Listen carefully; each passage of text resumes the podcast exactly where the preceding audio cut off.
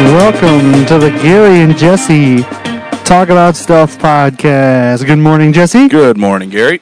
What is your favorite font to write your emails in? My favorite font is whatever the emails automatically go to. Are you a default kind of guy? I'm a default kind of guy. I'm not that particular about fonts. How is about it you? is it because you're not creative, or is it because like you just don't care, like you're not going to put that much time into It's it? because 95% of them all look the exact same. We were Yeah. having a discussion, a uh, very passionate discussion uh, about fonts Yeah. five yeah, minutes before we got started on our podcast. Yeah. And uh, there is one font that has had an SNL skit made about it. Yep. Uh, there's one font that people have written articles crying out how bad it is. Mm-hmm. That font is Papyrus. Papyrus. Papyrus. and if none of you know what papyrus Take a is, second, go type in papyrus on your phone. We are willing to have you not watch this for just a second. Exactly. So that you can see what papyrus looks like. And then you vote in the comments whether or not papyrus is annoying or not, because half the world thinks it's terrible. And the other half thinks it's like the best thing ever. Exactly. So I remember part of why we got started with this was because uh, a couple of years ago, uh, when I was designing something for Living Water, I was just in love with the papyrus font. Yeah. Yeah. And so I wrote a couple of things in that font. And then Avatar was Avatar like two years old? No, Avatar's like ten years old. Avatar came out in like 2010. Wow. it's been a while. Yeah, Wow, that feels like yesterday. I know, man. so It's been Mm-hmm. a decade. Avatar basically used the papyrus font and kind of killed it for everybody else. Like, hey, uh, you can't use this anymore because we're going to use it. yeah, it got a little bit overused, and Right. now it's like the most annoying font according to half the population. Right. Yeah. And it still finds a few uses here and there because it almost it looks like uh, obviously papyrus being an old thing that uh, is handed down from generation to generation, but it kind of looks like a biblical kind of font almost, right? Like Yeah. kind of a old Greek ish kind of feel. It's almost tribal in I can nature. see that. Mm-hmm. You know, it's just it's ancient looking. Right. So I mean, I get it. Very ancient looking. the uh, as we were talking about earlier, the one font that annoys me is Wingdings. I don't know why anyone would ever use Wingdings. And where the thing. purpose of wingdings is uh, to confuse people, just in to their be silly, memos? right? Just to be silly, I think. Yeah, I think so. Um, so this is the Gary and Jesse Talk About Stuff podcast, where we obviously talk about stuff. So, yeah. Uh, one of the conversations that is on the tip of everyone's tongue is fonts. Fonts. And so we thought we would answer a couple of those uh, discussions first. You know, with all the with with everything going on in the world, it seems like a time where not much is happening, right? So right, so let's talk about fonts fonts. for a Yeah, while. that'll be fun. Obviously, that's uh, necessary. Yeah. Uh, but the other things that we want to talk about is your opportunities to worship with the Living Water Community Church uh, in several different ways. Uh, it's Holy Week, of course, and so you have all kinds of opportunities there. Uh, we had Monday, Thursday last night, uh, so you can actually uh, go back and see that one on our YouTube channel. You can probably catch it on the Facebook page as well. Uh, Jesse and Ben recorded one Wednesday night, yeah, we uh, Tuesday night actually. and then it's being uploaded today. That is Uh, correct. so that's a Good Friday themed service. Uh, Yep. Mm-hmm. So be sure to check that as well. And then, of course, Easter Sunday, uh, we both have services being uploaded. So make sure that you're catching those Mm-hmm. uh, as we celebrate the risen Savior. yep, amen to that. So Holy Week, why do we call it Holy Week? First off, Jesse, let's Well, talk about that for a little Uh, bit. Basically, because it's the week right prior to Jesus' death, with the triumphal entry into Jerusalem, and then moving on from there. Um, I think it's important to remember that Holy Week has historically been the week that we worship the Lord, but it's always historically been a little bit off Hmm. too, Mm-hmm. because we celebrate Good Friday, but three days would make it Thursday. Mm-hmm. You know, so I mean, there's some discrepancy there. There's a My little kids bit- actually brought that up a couple Yeah. days ago because we really tried to figure out as much as we could wait, if this happened on the first day of Sabbath, then what about this? And what about this? Right. And if you trace back a little bit, we have a couple of things in Scripture that give us a pretty specific day, right? Uh, so uh, Mary Magdalene and the other Mary went to the tomb. Was it the day after Sabbath? Yes. Uh, so technically, that would be a Monday, right? Well, they had Sabbath on Saturday, remember? Oh, that's right. Uh, so you're talking to Sunday there. Uh, so Sunday is the day that they found out he was risen. Saturday is the day he spent in the grave. Now, historically, we say Friday is the day that he died, but you also couple that with uh, where do we say it? Uh, the third day he rose again from the dead. So that's in the Apostles' Creed, right? And we have it on good authority from the Apostles' Creed that he was in the grave three days. Right. And so, how do we reconcile some of the timeline there? Right. Also, before we even get too far into this rabbit trail, uh, just knowing in some ways, i not to say it doesn't matter, but it doesn't matter. Right. Uh, we know that he died. We know that he rose again, period. Yep, exactly. Now, some of the details of that are kind of fun to talk about and to suppose. Right. And we also know that there's a bigger picture here. Yep, exactly, exactly. And, and you know, like we said earlier, we call it Holy Week because that's the week in which uh, we we reserve we observe with reverence what we call the Passion of Christ. Uh, in between Ash or between uh, um, the Palm Sunday and the following Easter Sunday. Now, the specific events of when that happened during that week, like you said, doesn't really matter. In Right. fact, I think it provides us an opportunity to actually worship more because now we get four times of worship in eight days, Absolutely. which is fantastic. right.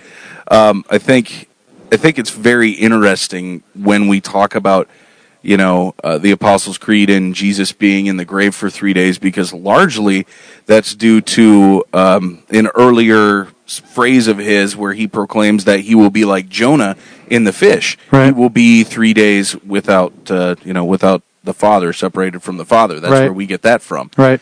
So the timeline it's uh, difficult to nail down. Right. but, yeah. but there are some things that we can for sure hang our hat on, right? Uh, Yep. Knowing what they just mention in a couple of different scriptures, knowing that people have put a lot of effort into it. Uh, so I encourage you. I just typed in on Google uh, Jesus' last week timeline, Yep. and there's a huge outline here of which scripture scripture goes along with Tuesday, which one goes along with Wednesday, which one goes along with Thursday, and I think that's important for us to do uh, to sort of lean on historians that have put a lot of work into this. Yeah. So uh, we could go off of what I can remember, what you can remember, uh, but even more than that, people have put effort into this. Uh, so do some research on it, um, do some thinking about it, because I think there's something important about uh, feeling this ongoing week. Yeah. Uh, the important thing is, of course, that we recognize him as Savior, that we recognize him as fully human, as fully God. But even last night, we talked about the emotion that had to be there. Uh, especially, uh, somebody texted me afterwards and asked, Do you suppose that he knew that Judas was the betrayer the whole time? And my answer was sort of like, I don't know, and and that's most of the time what I try to answer with. Like, uh, a lot of it is assumption. Right. Uh, we can know what we can know. Right. Uh, he never says like way at the beginning. He doesn't say Judas is the one that I know is going to betray me, Mm-hmm. but he does drop hints all along the ways that one of you Sure. is a snake. One of you is going to uh, is going to betray me. Right. And so he says little things like that all along the way, which lead me to believe he knew, well, and he still acted good towards Judas. yeah, right? and, like and I think it's important to remember, you know, for all of us listening out there, that uh, God or that Christ is fully God and fully man. So, being that Right. He's fully God, one and God knows and does everything, one would make the understandable assumption right, that of course he had to know because he is fully God. It's Right. not like that part of his divinity was just shed and he was blinded. To I the think knowledge of that's the that. big point, right? And and so here's the other thing that I kind of uh, painted myself into a corner with almost because I said there uh, in that conversation in the text message or whatever, I'm like, well, you know, I really believe he didn't give up his godness. Mm-hmm. He was always God. God is omniscient, so God knows everything. Then what about the passage about the last days? Yeah. Because in some conversation, Jesus says something about uh, that's not for you to know. Uh, the angels don't know that. Even the Son doesn't know that. Right. It's only for God to know. Right, yeah. Now, that kind of paints me into a corner of like, oh, yeah, but there is something he doesn't know then. you know it's and that's difficult too because i mean that you're absolutely right especially and if we go back to the easter passage when when jesus gives up his soul right he says uh, effectively eli eli lama sabachthani Mm-hmm. Right. which means my god my god why have you forsaken me Right. so one could make the argument that there was a separation uh, between the son and the father then too Right, right. And- Because he was obviously away from the Father. Exactly. Right? So, is there certain things that the son doesn't know that the father knows? To be fair, maybe, probably, but not so much. Right. Here, here's what it amounts to: God is God, and only God can figure out God, and we have no idea. We just take it on faith. But what I can tell you is this: we in the Reformed tradition believe that the Triune God is the Godhead, Father, Son, and Holy Spirit, all God. Now, each one of them has different essences and purposes. That's the big thing. They all have a s- specific purpose. But the fact of the matter is, we still believe it is the same God. Right. But just as the Father is kind of the creator and sustainer, and Christ is the sacrifice and the mediator, Right. the Holy Spirit acts as the mover and the pusher, Right. And so they all have their own purpose in our individual lives, Mm-hmm. but they're all still one and the same. So that's a long tangent of saying, does God know what God's going to do? He's God. We Right. can't tell you. Well, and I keep leaning on. Um, there's a couple different passages that say that the Deuteronomy passage that says he's revealed uh, certain things to you. The rest is for him. Right. Uh, the rest is the secret things that only he knows.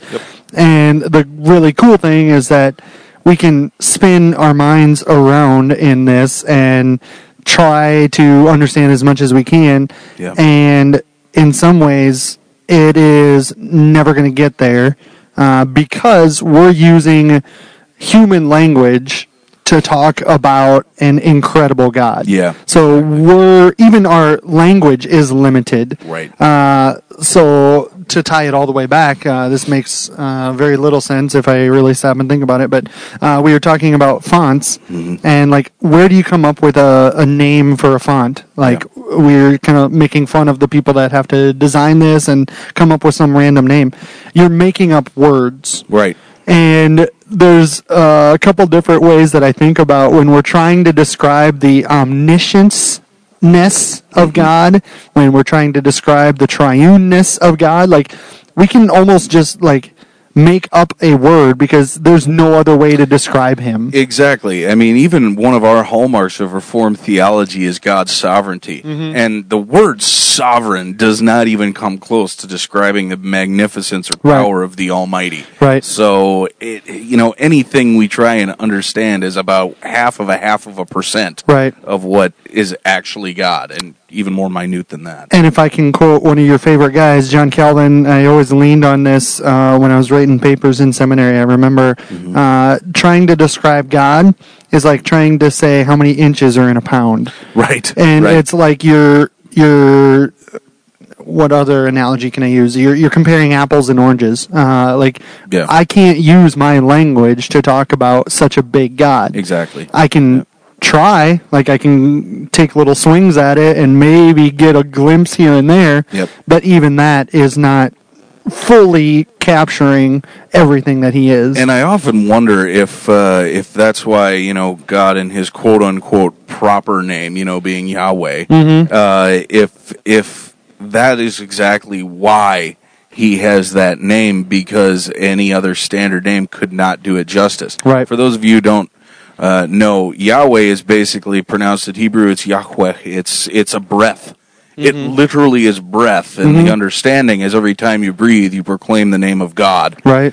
and I wonder if he does that intentionally. He reveals himself as Yahweh to the people because there is no word that can encompass him. It's only Right. a breath that can even come close to proclaiming his majesty. And even to show respect, uh, the Jewish people wouldn't even say that name, Right. right? And so they think uh, a little bit more of the respect, honor, uh, not being able to say his name, Yeah. uh, coming up with different words, different names Mm-hmm. that capture a little bit of him, but holding one name above all other names, kind of Yep. thing. He who is above all. Right. Yeah. So that kind of came out of uh, some timeline sort of questions. And if I can interject just a second, I think it's important that during this Holy Week, um, if you have questions about the timeline, what better time to research than the timeline? Because I, I know Oh, what for I sure. believe as far as the Right. Mm-hmm. timeline, but I think it's important for you who are listening to research because what better way to dive deeper into the scriptures as we celebrate this Holy Week with Right. reverence towards what God is going to do? Absolutely. Yeah, I think it's such an important time, such a uh, a viable time to do that. Uh, obviously, this isn't a great setup because you're not able to go to work or you're not able to see the kids or whatever it is. Um, but maybe, just maybe, this is a time where hey, I might as well spend an hour researching the timeline. Yep. Um, also, knowing keep leaning on scripture. Uh, don't just listen to us uh, about what we're saying. Uh, don't just take our word for it. Don't just take any uh, researcher or theologian's word for it. Go back to the scripture Yep. and understand that he's holding a lot of things that seem contradictory in his hand. Yeah. Uh, that's always the magnificence of Scripture to me.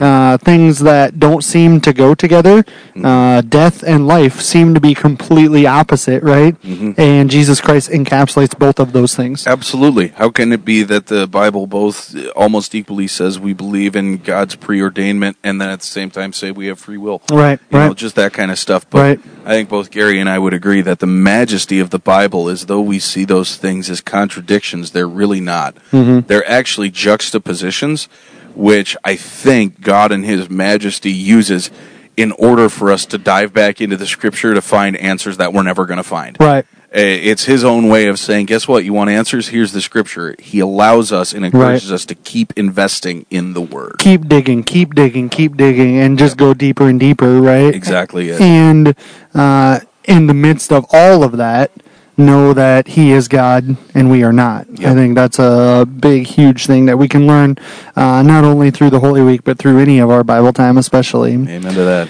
So, a little bit more of the schedule thing. This kind of came out of uh, what Jesus went through on this day.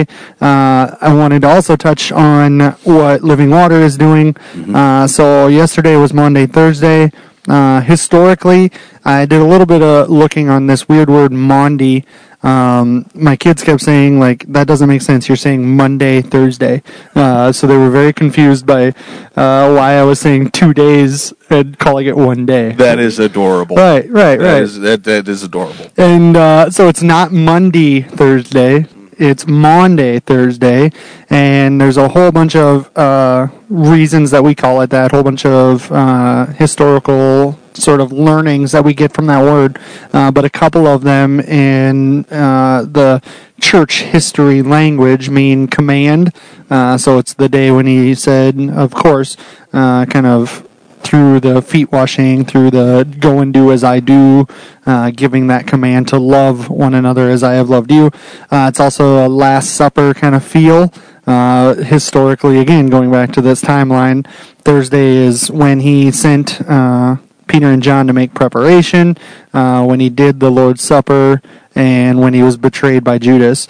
Uh, so the cool thing about a Monday Thursday is it's dark and it's um, kind of a, a down kind of service. Uh, so what we tried to do last night was nothing huge. Uh, we're not doing a big band. Obviously, with the virus, we can't get a bunch of people together, anyways. Right. Uh, so what we did was we just had people, uh, had just the family up here in this upper room, sit around a table to kind of give that feeling of, hey, this is when uh, Christ sat with his disciples. Uh, this is when he reclined at the table. This is when they did the Lord's Supper. And then the reason we call it Good Friday, uh, part of uh, the goodness is that it's hard. Mm-hmm. Uh, part of the Good Friday is that that's the day that we historically believe he went through the trials. uh, believe that he went to the cross, right? And so to celebrate that, uh, Jesse and Ben have a Good Friday service that's going to be uploaded onto our YouTube channel. Yeah, actually, it's uh, me, Ben, and Jamie. We um, I'm sorry, I left Jamie. Yep, we have uh, we we up. We're going to upload it at seven o'clock uh, or before seven o'clock tonight. But uh, you know, like Gary was saying, Mondi meaning service and good meaning. Basically, it's going to be tough to remember, but the action he did was immaculate, Right. and that's what we really wanted to focus on. Um, at at Sheldon was just letting the scripture speak for itself. Um, so what we did is we actually just have a time of reading where we we went through all of the scriptures and we pieced uh, what happened here, what happened here, all the way from the Last Supper all the way until he is buried in the cave.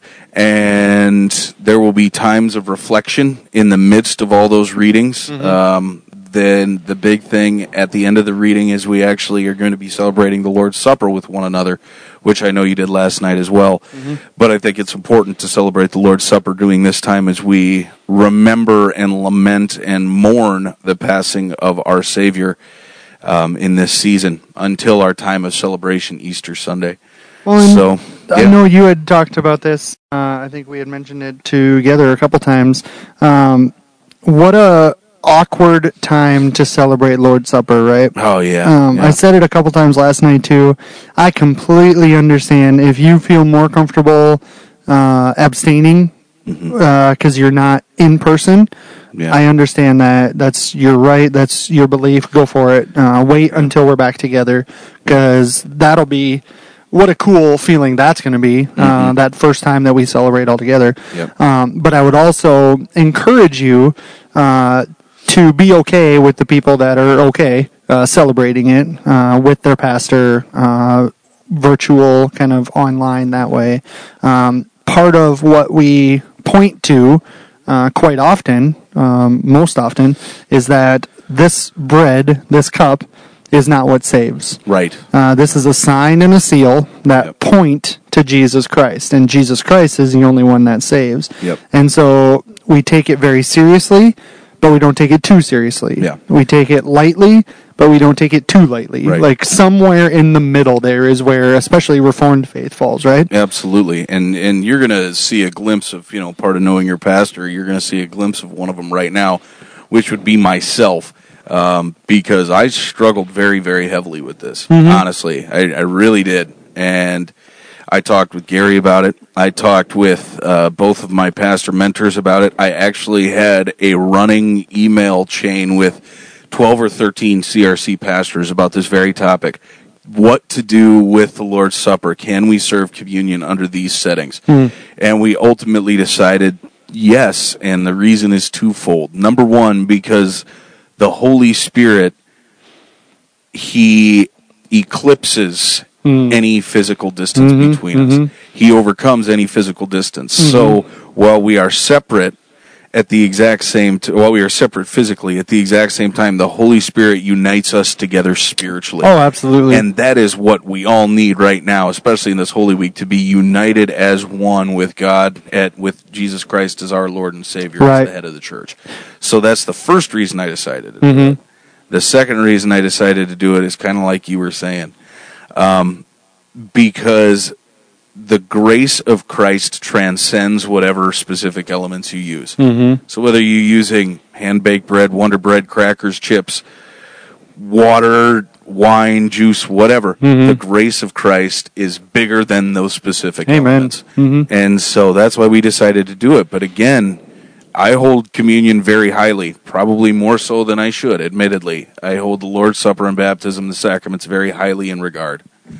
And I struggled with it to do it. We decided to do it for those two reasons. So if you sh- you're struggling with it, you will see no blame here. I get it. I'm a pastor and I struggled with it, but I still think it's important. So, Well, and the cool thing is that you did struggle with it. I think that's part of the reality of this time Mm-hmm. and part of showing that it's a serious thing. yeah, Uh, knowing that we didn't just willy nilly do it or, you know, like, oh, yeah, whatever, let's just, Right. it's not a big deal. Right. Uh, I would encourage you all to wrestle with it that way. Mm-hmm. uh, to wrestle with it and to see what it truly means to you. Right. Uh, to know that part of what we celebrate is being in communion with one another, uh, being together.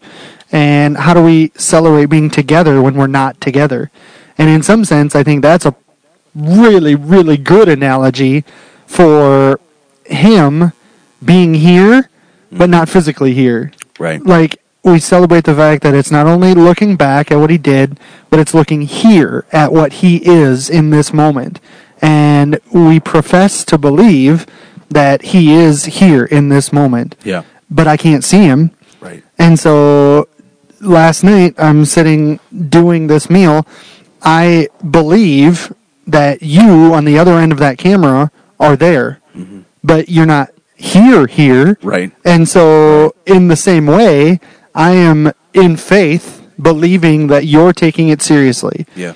In faith, I'm believing that Jesus is taking it seriously, that he is here, that he is with me. And I was really caught last night on the um, uh, I won't eat of it again Yeah. until the kingdom of God comes. Yeah. Like that kind of blew my mind last night because I'm like, whoa, he's here, Mm-hmm. but how cool is it that he's abstaining Right. until I get to see him face to face? Yeah, absolutely. And so, an analogy again for those of you who choose to abstain until we see face to face, Yeah. Mm-hmm. that's what he's doing, waiting for the time when we're with him. Like that just that kind of blew my mind last night. No, like, you're- you- you're absolutely what right. Mm-hmm. kind of self control is that from him? What kind of like down payment is that for him to say, "I promise that I'm not going to do this again until you're with me"? Like Well, that's so cool. And and that also acts as a, as not only a promise to us, but a promise that he will return to. oh, absolutely you right. know, so Yep. it's Mhm. not just hey, guess what? Uh, until you come to me, he's also saying two things. It's not just until you come to me, until I come back to you. right. right? so that, right. that's that's a promise not only of the of of him intercessing for us, but that's also a promise of future hope when he Right. comes back to redeem the entirety of the world. there's so many like I, I I know we lean on this pretty hard, but uh, movies are referenced all the time with us, and I get so excited about like little clues or little bits of trivia or little Easter eggs you call them, and I feel like this is yet another Easter egg of this Lord's Supper. Like he's just making so many tiny little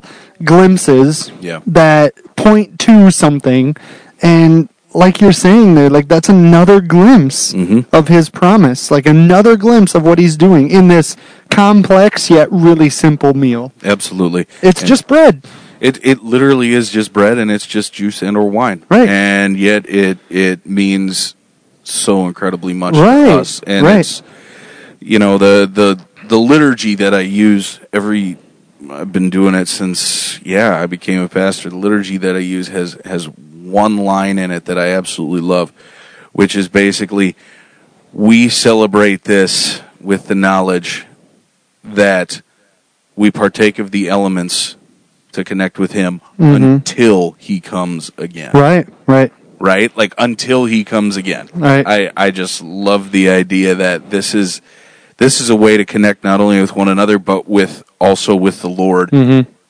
And this is just a one and a half of one percent of Right. the glory of God. That what we it's get to gonna be experience. like right Exactly. so on that note then a little bit um you're a big fan of john calvin who wanted to celebrate it every single week He sure did. And even in our uh, Reformed liturgy, uh, the normal setup for a Sunday has the Lord's Supper every week. That's correct. So then the question would be, why not? Mm. Like, why don't we do it every Sunday? So I actually have pastors who are advocates of once every Sunday. Uh huh. There are some in our classes who are advocates of once a quarter. Right. We've chosen to do it once a month here at Living Water. Mm-hmm. Uh, the reason that for not every Sunday is, I think, twofold. First of all, because if you do it every Sunday, our human nature turns it into just part of ordinary worship as opposed to something special Right. it i mean it's the same thing we don't want to turn the sacrament into basically announcements every Sunday. Right, Is the right. Mm-hmm. best way I can put it. And if we do it every single week, what ends up happening is it becomes just another act that we do Right. as opposed to an actual tangible way in which to incorporate with the spirit. And there's a danger in that, right? In Yeah. saying, "Oh, it's just another rote R O T E thing, like Yep. uh, another thing that I don't even think about. I just do." Yep. Uh, there's also the danger of going the other way and holding it to a point of like, "Oh, this is such a incredible thing that we gotta uh, put everything around it, all that kind of stuff." To make it almost salvific in nature. Right, Yeah. right. And there's a danger there, of course, right? And so the Reformed faith holds it in that middle ground Yep. uh, where we remind ourselves time and time and time again hey, this is not what saves you. This is not what saves you. So don't believe. Uh, this is the other um, word of caution, if you will. Uh, don't believe that if you don't celebrate with us, either last night or tonight, it's not like you're losing salvation yeah, you're not please don't say it. Don't believe that. Yeah, if you don't participate, you're not condemning yourself Right. for eternity. Right. Far from it. Because obviously, in our faith, uh, we really believe that it's Jesus Christ that saves. Yep. It's faith in Him. Yep. It's not the bread. It's not the cup. It's not even baptism. Uh, None of those things are what save you. It's only Jesus Christ. Oh, amen to that. So understand that this is a weird time, uh, not only for us but for pastors around the world, as we try to figure out what does Lord's Supper look like during this time, uh, what does the Lord's Supper look like on virtual reality, all this kind of stuff. Uh, also understand that it's just a time of giving grace to each other, uh, understanding that yeah, this isn't the best way to do it. It just really isn't. Um, and I think even that is an analogy, right? Like, I think last night I mentioned too, like it was awkward a couple times because I I left some silent space, and I thought about the fact that oh, if you tuned in right at that time, like if you just logged on at that time, boy that looks weird like why are they just sitting there A- and and i thought about like yeah that had to feel so awkward but even that is just a little glimpse of how awkward it had to be that night when jesus said to that whole group one of you is going to betray me Yeah. and now i'm just thinking this chase this rabbit trail for a second that's not the first time they heard that No, not even close. so he No, said it not a even bunch of close. different times. Yeah. One of you is going to betray me. Yeah. But for some reason, that one really stuck with them, at least from the author's point of view, from Luke's point of view, because then they go down the road of, well, it's not me, it's not me, it's not me. Right. Like each one of them goes around and says, surely it's not me, right, Mm-hmm. Lord? And why, why that time? Why did, or, or maybe they had done it before, and this is the only one that Luke writes down. Yeah, I, I, the, this is this is one of those things about the about biblical history that we're just never going to know. Right. And you know why then? Why that time? I mean, e- even between Matthew and Mark and Luke, Hmm. Mm-hmm, that now that gets into deep biblical knowledge, biblical history, because they're kind of based off one another. Hmm. mm-hmm. Uh, they all differ a little bit in the account, Right. You know, Right. some some accounts say, "Well, no," he said, "Yes, it is you, Judas." Others said, "Well, then they just dip the hands in the Right, bowl." whoever dips the hand in the bowl with right? me. And then I, right. is it John who basically says, "Well, nope." Then one of them betrayed him, and then right, who? and he just kind of gl- glances Glimpse over it quickly, Yep, right? and then right, went right to it. So Right. it differs as to the account too. So we don't know. Right. We don't know. Yeah. I, I do want to go back to the, the, the conversation real quick of of uh, why we do communion when we do communion Mm-hmm. because I want to point something out. Very, it's, I think is very important. The other reason we don't do communion as frequently as once a week is because the argument has been made that the Last Supper only took place once by Jesus. Mm, mm-hmm, And so why re celebrate that every single Sunday? I can see that. So mhm. that's just a, another thing I wanted to interject. well, and that could even be. Um, so we've had the discussion about rebaptizing, right? And in Yeah. the Reformed faith, we don't believe in that. Um, We say one baptism sticks, so to speak. Mm-hmm. Yep. Um, I've done a couple of uh, like go and uh, serve at prison a couple times, and it feels like in that environment, you get a huge mix of beliefs, right? Yeah. And I've had it mentioned to me several times in that context. Hey, can I be rebaptized uh, because I went and did this and this and this after I got baptized? So obviously, uh, it didn't stick. They say, Right. Uh, so it didn't work. And now this time, I want to have it because I really want to give my life to Christ. Right. And my answer is no, you don't need to Um, right. because of the fact that your salvation, your uh, closeness to Christ, isn't you. It's not that you now worked your way back to Him. Right. It's that He was faithful all the way through that. Absolutely. And so the point of one baptism is not only scripturally, we hear uh, a couple of different letters. I think it's Paul, maybe Peter says something about one faith, one baptism, one Lord. Uh, all of that gets tied into the one time event because of the fact that he died on the cross one time and that covered our sins completely. Absolutely. Is that right? Is You're that absolutely right, and and that that also uh, ties in with the fact that uh, baptism baptism is not salvific. Mm-hmm, So your salvation, whether you're baptized or not, does not depend on whether you're baptized or not. It Right. depends on your faith in Jesus Christ. right? And so, though I can understand why, excuse me, why someone gets baptized and then leads a life of sin and then wants to get rebaptized as a way to rededicate their faith, Mm-hmm. which, by the way, is a separate thing, uh, I can understand it. You're right, it's not needed because your salvation was not predicated upon baptism in the first place. Right. And Christ never left you. Right, right, Right. Isn't that the cool? uh, To me, that's another Easter egg. Like that's another thing that says, "Man, even when I was doing all that bad stuff, Right. He still loved me." Exactly. That's, uh, that's while why- we were still sinners, That's right? the part that I love. Right. Christ never left you. You might have tried to leave Christ, Right. but he never left you, so you don't need to right. get rebaptized in order to claim that. And then to go into that juxtaposition thing, yeah, but don't I have to say yes to Him? Yes, you do. But you can't even do that without the power of the Holy Spirit. Exactly. And so, uh, James, the book of James, talks a lot about you have to uh, work out your salvation, right? You have to see the fruit of what you believe. Yes, absolutely. You have to be doing your faith, Yep. but it also doesn't depend on you doing your faith. It Right. depends on Jesus Christ. And then through the power of the Holy Spirit, Yep. you respond to the good news that He has done for you. Yeah, good good works are an outpouring of the Holy Spirit Mm-hmm. and the faith he gives in us through the power of Jesus Christ. Absolutely. So, that was all out of the timeline of Holy Week. right, not bad. huh? And I don't know that we even, I think I said it once very quickly, but this is the Gary and Jesse Talk About Stuff podcast. yeah.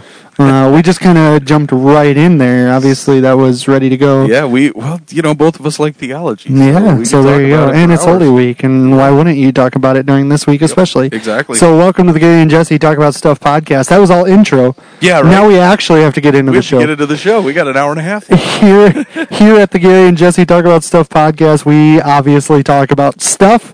Uh, we are two pastors for Living Water Community Church.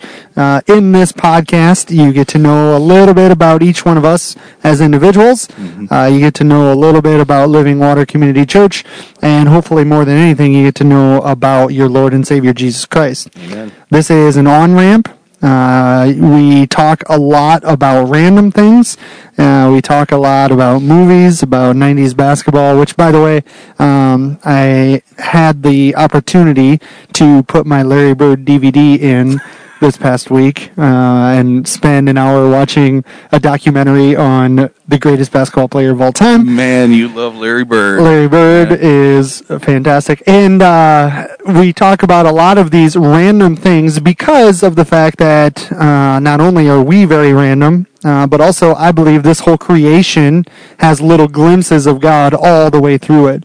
Uh, so the really fun thing that I think Jesse and I both enjoy is grab one movie quote or grab a line out of a documentary or grab a line out of a book and it somehow points to Jesus Christ. And Right. that's what we're hoping to do for you today. Right. Amen to that. Amen to that. It's our hope that if this brings you any closer to Christ, then we have done our job through the Mhm. podcast and through being pastors. Absolutely. Um, and the- maybe even make you laugh once. And maybe even make you laugh a little bit. Of course, we make ourselves laugh, so that's, yeah. you know, and that's what we're really that's going what for. we, yeah, because no one else thinks we're funny. and uh, there's a fine line between laughing at and laughing with, right? Right, so exactly. Obviously, uh, we get laughed at a little bit, which is okay. Which is all right. So, so here's a question for you: Where was where was uh, Larry Bird born?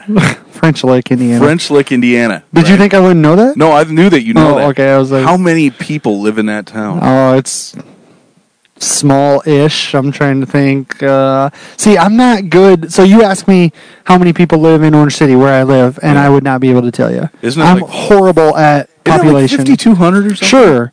So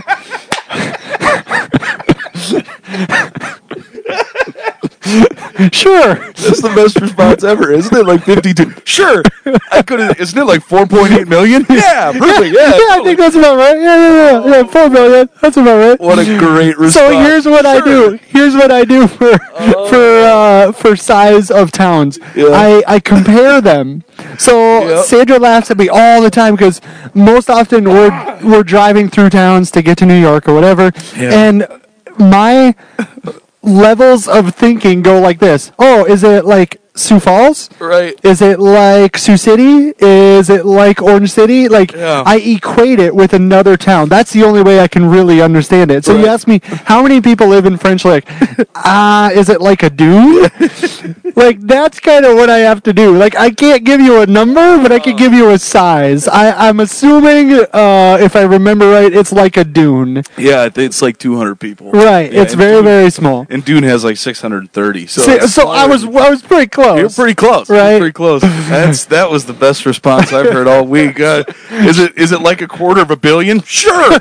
I didn't know a quarter of a million people lived in Orange City, and we only have we only have like five restaurants out of a quarter Oh. of a million people. That's great. Oh boy! Anyway, All right, so uh, let should we chase the Larry Bird rabbit trail? like Let's that do would be it. Let's- so much fun. let's do. Go because I ahead. know how much you love '90s basketball. I do Uh, love Larry 90s was only a little bit in the '90s, he, re- he, re- he retired ninety two. Am I correct? somewhere around there, Yeah. because that was Dream Team, right? '92 was Dream Team. Yep. Uh, and I think that was kind of his last uh, Hurrah. hurrah, so to speak. In fact, I think I watched the Dream Team documentary. Uh, this was a few months ago before the being locked down and everything. Uh, but he barely even played. Uh, Mm-hmm. Oh, yeah, like he 'cause- spent most of his time laying on the ground Yeah, because his, back, was so bad. Didn't he hurt his back while doing stuff for his mom? That's a really cool story too, actually. And I don't know that I could give credit to where I read this or who I heard this from or whatever. But um, of course, an athlete is an athlete. He's going to have injuries all the way along. Yeah. Uh, but from what has been said, a majority of his back pain came from laying cement That's for his cool. mom. That's incredible. Like, That's incredible. why would you do that? And yet, that kind of fits into the whole persona of him, right? Yeah, of like, course. he's just a good old boy. Uh, he was probably uh, helping a group, uh, having a couple beers, doing the cement thing, and oh yeah, by the way, I also make eight million dollars playing basketball. That's the thing. A quadrillionaire. Right. He has. He can't hire someone to do his mom's driveway. And of course, he could have, which is kind of could've. a cool story, right? Like, yeah, he's still quote unquote humble enough. Now, Ugh. now I've heard other stories about the fact that he's quite a jerk and Yeah. he's not very nice to uh, several things in his personality or whatever. Right. But the persona of being that kind of guy is kind of like Mm-hmm. cool to me. Like, I think that's why I kind of like the story of him. There's a reason he's called the Hick from French Lick. Right, man. right, and that fits, right? Which actually, let's chase this rabbit trail uh, because I grew up really not seeing him play. I wasn't. Mm. Uh, let's see. So if he retired in '92, I would have been uh, about 10 years old. Right. Uh, exactly 10 years old. Yep. And I was kind of just getting into basketball when I was like eight ish, I think, something like that. Um, but what I grew up with was stories about Larry Bird. Oh, sure. So dad Yeah. kept telling me about how much he was awesome in college, and Mm-hmm. dad was a huge fan of him at Indiana State, all that kind of stuff. Right. So I really grew up more with the persona of Larry Bird Right. than actually Larry Bird. Yeah. And the quote that I have there, or the th- line of thinking that I have, is uh, C.S. Lewis. Uh, I'm going to blank on the book. uh, A Grief Observed, I think. Okay. Uh, he wrote about his wife who died, and then he kind of took all of his journals and made that into a book. Uh, and it was a really intense feeling, emotion, but also a really good textbook for how do you minister to someone in grief. Sure. And what he spent a lot of time writing on was I fear or I fear that I have this picture of uh, I forget what his her name is. I want to say Mary, but I think he just calls her like M. Sure. Uh, so I am more in love with this picture of M than I am in love with actual M. yeah, you fall in love with the memory. Right? Yeah. And isn't there something so true about that that we could put into our own uh, lives, especially our own faith? Yeah. Am I in love with Christ or am I in love with the picture of Christ? Because what I want Christ to be is that incredible one who uh, saves me from what I'm facing in this very moment, which actually goes back to the triumphal entry. They were praising someone who they were assuming was going to come in with a big sword and wipe out the Roman soldiers. Absolutely, yeah, and and you know, I think both of us kind of have those moments. I mean, with you, with Larry Bird, with me, it's both my parents talking about the Vikings of the '70s, and early '80s, Purple People Eaters, Fran Tarkenton, you know, all that kind of stuff. Um, but I think you're absolutely right in that we sort of turn our idols, our small g gods, and even our large g god into what we want him to be rather Right. than what he actually is Right. That's a really good one. we we basically say, okay, well, here's what we're gonna do. I'm going to need Christ for this now because I'm sad. Mm-hmm. Right. And we expect Christ to be that one who comforts us. Then we Right. say, well, I'm I'm really struggling with this. I need Christ to provide money. Mm-hmm. So Christ becomes the provider Right. we expect Christ to go ahead and take care of our daily needs. We expect Christ to save us, whatever it is. Right. And what we do is we turn Jesus Christ into our own personification of Him rather than living into what Christ calls us to be, Which which is obedient and faithful in all times, in all times. in the good and the bad because uh, we're we're hearing it several times throughout this virus time too. Yeah. Yeah, wonderful if you can praise him when there's enough money. If you can praise him when things are going perfect. How about when everything gets stripped away? Absolutely. And for more on that, I would encourage you to go read the book of Job. Oh, yeah. Uh, wo- in fact, uh, I remember hearing this from a pastor. Uh, historically, that's likely the first book written. It is. Now, timeline wise, yeah, obviously in the beginning he created the heavens and the earth, but that wasn't written down Right. until many, many, many years later. Right. One of the first things that was written down was Job had all of these things stripped away Yep. Absolutely. and the pastor that was telling me this uh, of the history was saying something like, "What if that's God saying to us, like, I just got to get this out of the way right away. This is going to be hard. Yeah. Understand that you're going to go through some tough stuff. Understand that, uh, and there might be times where things are stripped away, and I'm still going to be God Yeah, absolutely. through all of this. Yep. And and don't don't be expecting that I'm just going to come in and wave a magic wand and make everything all better. Sometimes. Right. It doesn't happen. Right? God does things for a purpose that is beyond our understanding. Mm-hmm, Now, that being said, and I've I've said this to the congregations for years.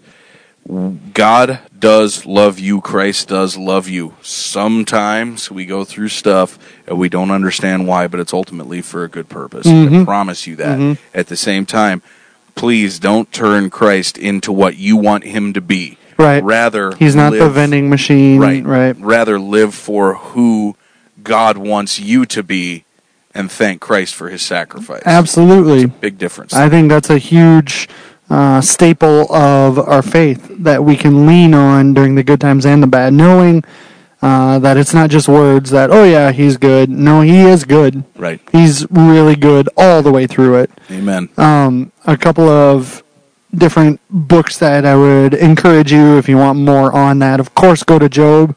Uh, go to First Peter. We talked about that a couple different times. Uh, study the the glimpses that God continues to give uh, throughout the timeline of Scripture. Even Yeah. so, you start with Job, and yeah, this is going to be hard. Um, one of the most incredible lines, I think, uh, is Job saying, In the end, I will see my Redeemer stand. And he didn't even have the full understanding of who Jesus was, Right. of what God was doing.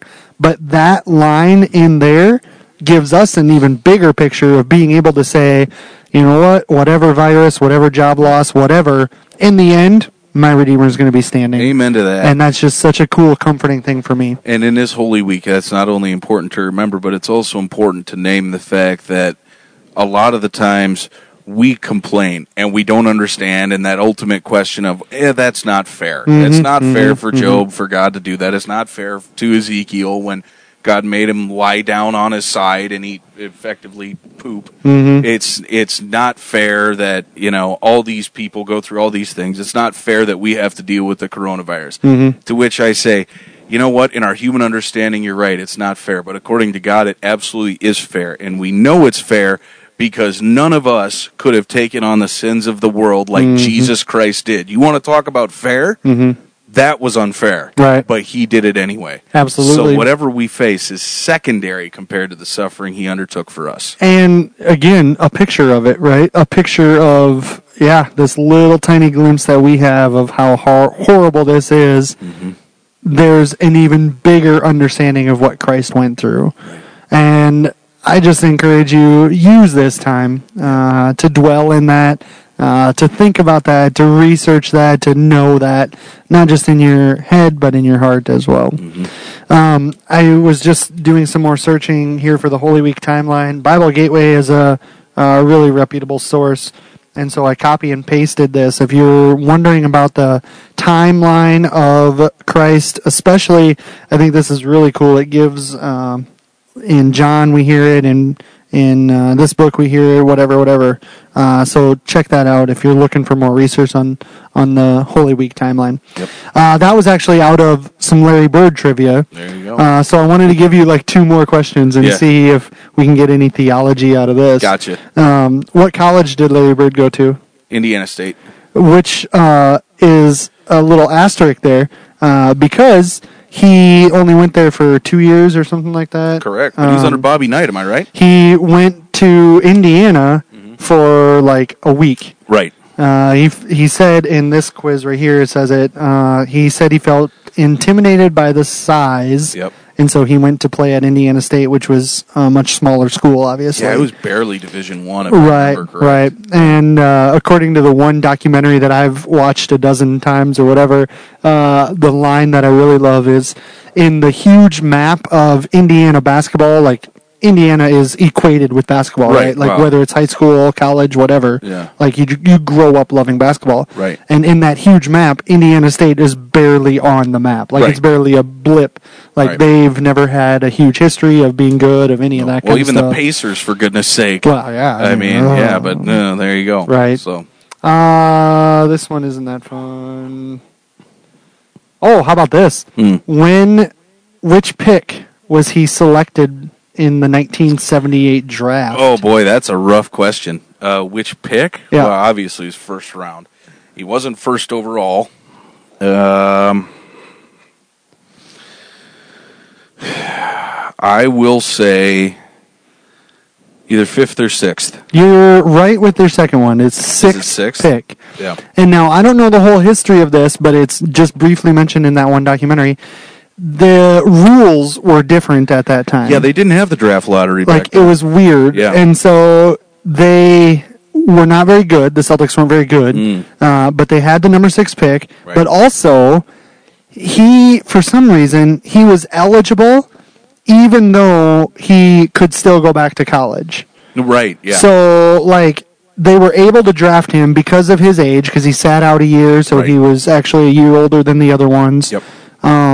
but he still had the choice, like after being drafted, to say, yep, I'm going to go play for you, or nope, I'm going back to college. Right. Which is obviously backwards the way it is now. Yeah. You declare for the draft and you're done with college. Yeah, like, you don't exactly. get to go back. Well, because how old was he when he went into the draft? I mean, gosh, 20, 21, 22, Uh, He had which to be is something like that, I which would is- assume. way older than most people are now. Right. I mean, they enter the draft at 18, 18, 19. 19, right? mm-hmm. So, yeah. So the setup was weird, uh, but that was kind of a cool uh, background to understand that he had the choice here.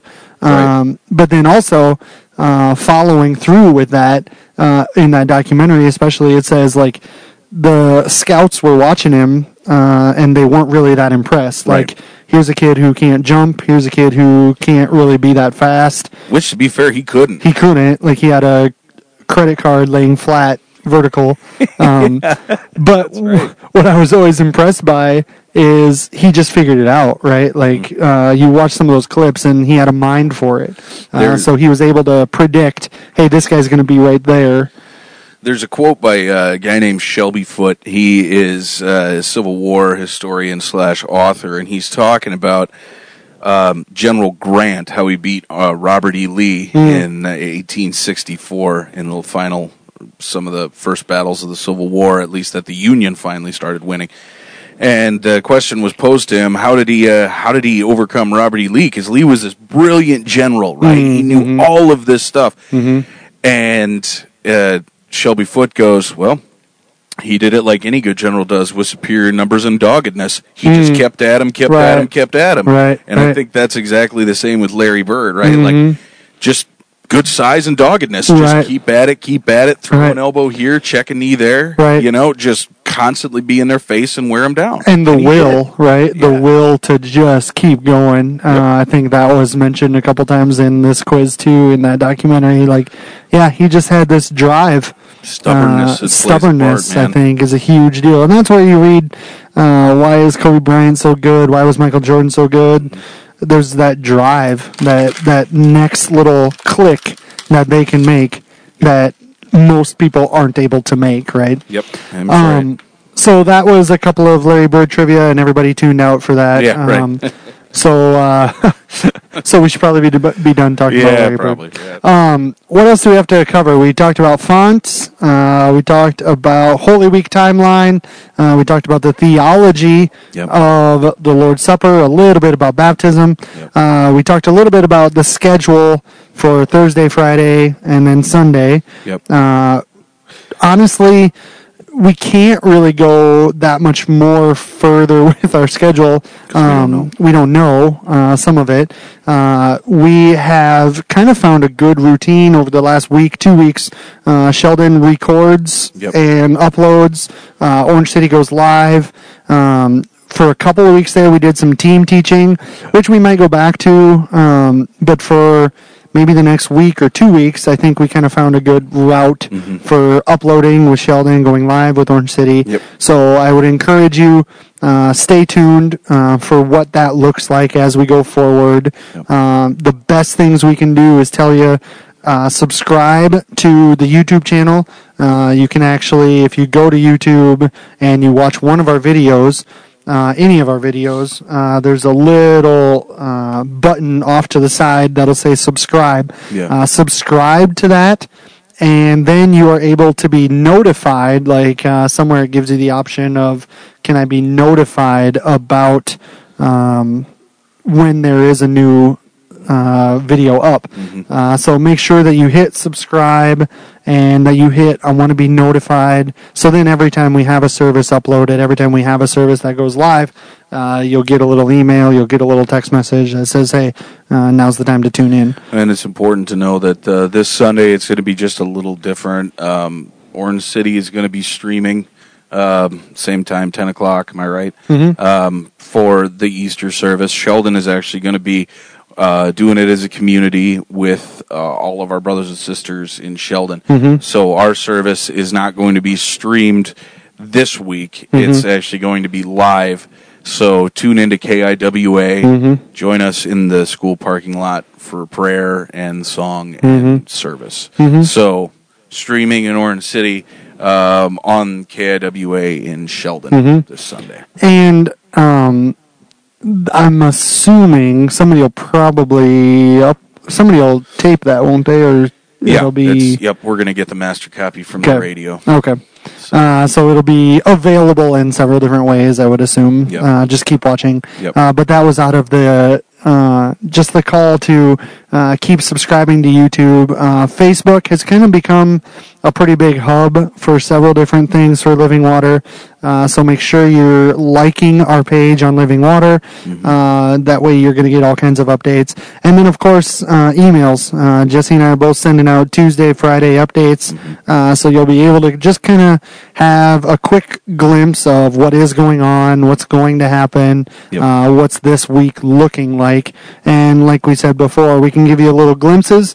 Uh, we can't give you what it's going to look like a month from now Yep. uh, because in some ways we don't know. Yep. Uh, but we continue to operate under the official statement that Living Water put out uh, a week ago or so that for the month of April, we will not be having any in person gatherings. We will be doing completely online uh, with an asterisk that if, Lord willing, this entire thing is uh, quote unquote solved, uh, then we'll make a decision sort of uh, at that time, and that would be incredible. Uh, but at this point, we're assuming we're planning on not meeting in person for the month of April, correct? That is absolutely correct. Yep. So, keep paying attention to Facebook, uh, keep paying attention to those emails. Uh, keep paying attention to YouTube and do your part in staying connected. Uh, we can put as much as we can out on the line, uh, but it's your responsibility to pay attention to it, to receive it, to listen to it, to watch it, whatever. yeah, like we can only encourage so much, and for those of you who are listening and who are participating, it's very much appreciated Mm-hmm. because that is what we as a church are going to rely on once this thing gets gets over with is Mm-hmm. reconnecting with one another, and the only way we can really reconnect is is if we stay in touch with one another. through this. Absolutely. Yep. So- Yep. So keep staying in touch. Keep paying attention. Um, I've gotten a few little uh, glimpses of feedback, like, "Oh, hey, this one worked really good. This one didn't work as good." Those help. Uh, they really do. So let me know if one seems to be um, a little bit off. One seems to be working really well. Uh, most of the time, re- in reality, there's things that we can't do. Uh, so I can't fix the internet. um, uh, sometimes it doesn't stream smoothly. Sometimes it's a little jumpy. Uh, with a huge answer being everybody is streaming at this time, and so be aware that there's going to be times where it kind of cuts out a little bit, where it's a little jumpy, whatever. That's part of the reality that we face right now with so many people streaming, with so many people doing church, right? Yeah, eighty-six percent of Americans are stuck at home, so yeah, it's going to be a little bit slow for Yep. a while, but And- we'll we'll suffer. We'll get through it. and your Netflix is going to not operate as quickly as you want it That's to. for sure. So- That's part of the reality of it, right? Yep. Uh, so, anything else we need to cover? I think we got a whole bunch of stuff. Uh, stay connected. Yeah. Uh, keep watching. Keep paying attention. Do whatever you can to keep up with living water. And uh, yeah, in the next uh, couple hours here, both Gary and I, we will be doing a joint update for the campuses for our Friday update. Mm-hmm. So stay tuned for that. You can find that on our Facebook and YouTube page. Yeah, So- and uh, I'm we're gonna have to talk about this if it looks like this or not. But I wanted to give a little bit of update on uh, some of the building here too, because uh, last week I showed just one of the rooms that's kind of being updated for the Ebenezer campaign. Uh, continue to think about what it looks like to give to the Ebenezer campaign. I understand that now is a time where uh, you got to tighten a few belts, all that kind of stuff uh, but don't be uh, letting your offering slip. Uh, continue to give. Continue to prayerfully uh, be a joyful giver. And you can do that through our website for allwhothirst.com. Uh, over on the right hand side, you'll find a tab that says online giving. You can also text to uh, 84321. You can text your amount to 84321, and then that'll walk you through how to set that up. Mm-hmm. Please do give during this time. It's as an act of faith. Absolutely. Yep. Yep. All right. We good? I think we're good. All right. This has been Gary and Jesse talk about stuff. Jesse, I love your face. Love your face. And watch how smoothly this transition is going to be. Ready? I'm excited. Look at this smoothness. Isn't that smooth? I can't hear anything. Neither can I. I was so excited because I thought I had it figured out completely. Oh, there it is. Look at the smoothness of it.